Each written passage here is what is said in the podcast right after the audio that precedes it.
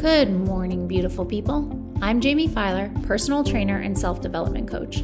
Welcome to your Monday morning mindset shift, where I'm going to teach you how to take what you're thinking and make it better. The glass is always half full, my friends. Today's shift is this you can stop sabotaging yourself. Self sabotage is the act of unconsciously undermining your own goals or success. It can manifest in various ways, such as procrastination, self doubt, or just making poor decisions that negatively impact your well being. So, why do people self sabotage? There are several possible reasons. One reason is the fear of success or failure. Some people may have a deep seated belief that they are not capable of achieving their goals or that they don't deserve success.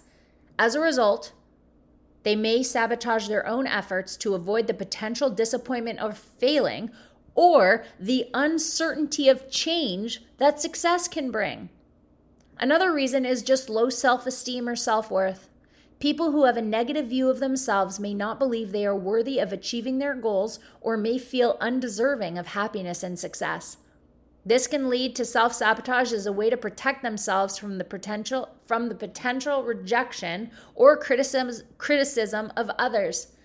Sometimes it's better not to know what it feels like or sometimes it's better not to fail because your self-esteem is so low it could just feel like it's completely destroyed, right? I have so many I've had so many clients who say I just I didn't try because I'm a very black or white person. I'm an all or nothing person. So I didn't want to only follow my macros 2 out of 7 days on vacation. I rather and I say what? Just follow them 0 out of 7 days? Which one sounds more like a failure to you? And of course, I don't believe in failure. Um, I believe in room for improvement or success, but still, right?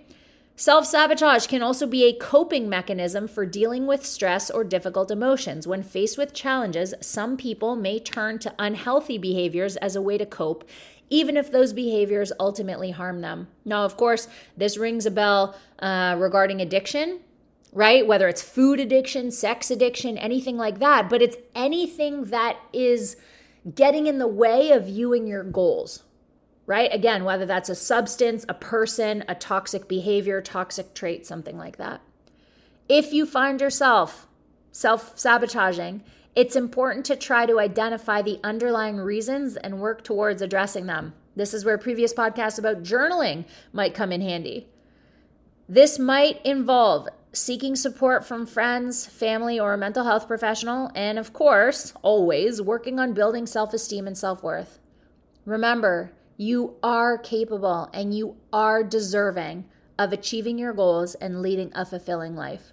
You deserve happiness and to get out of your own way. And that's your Monday morning mindset shift.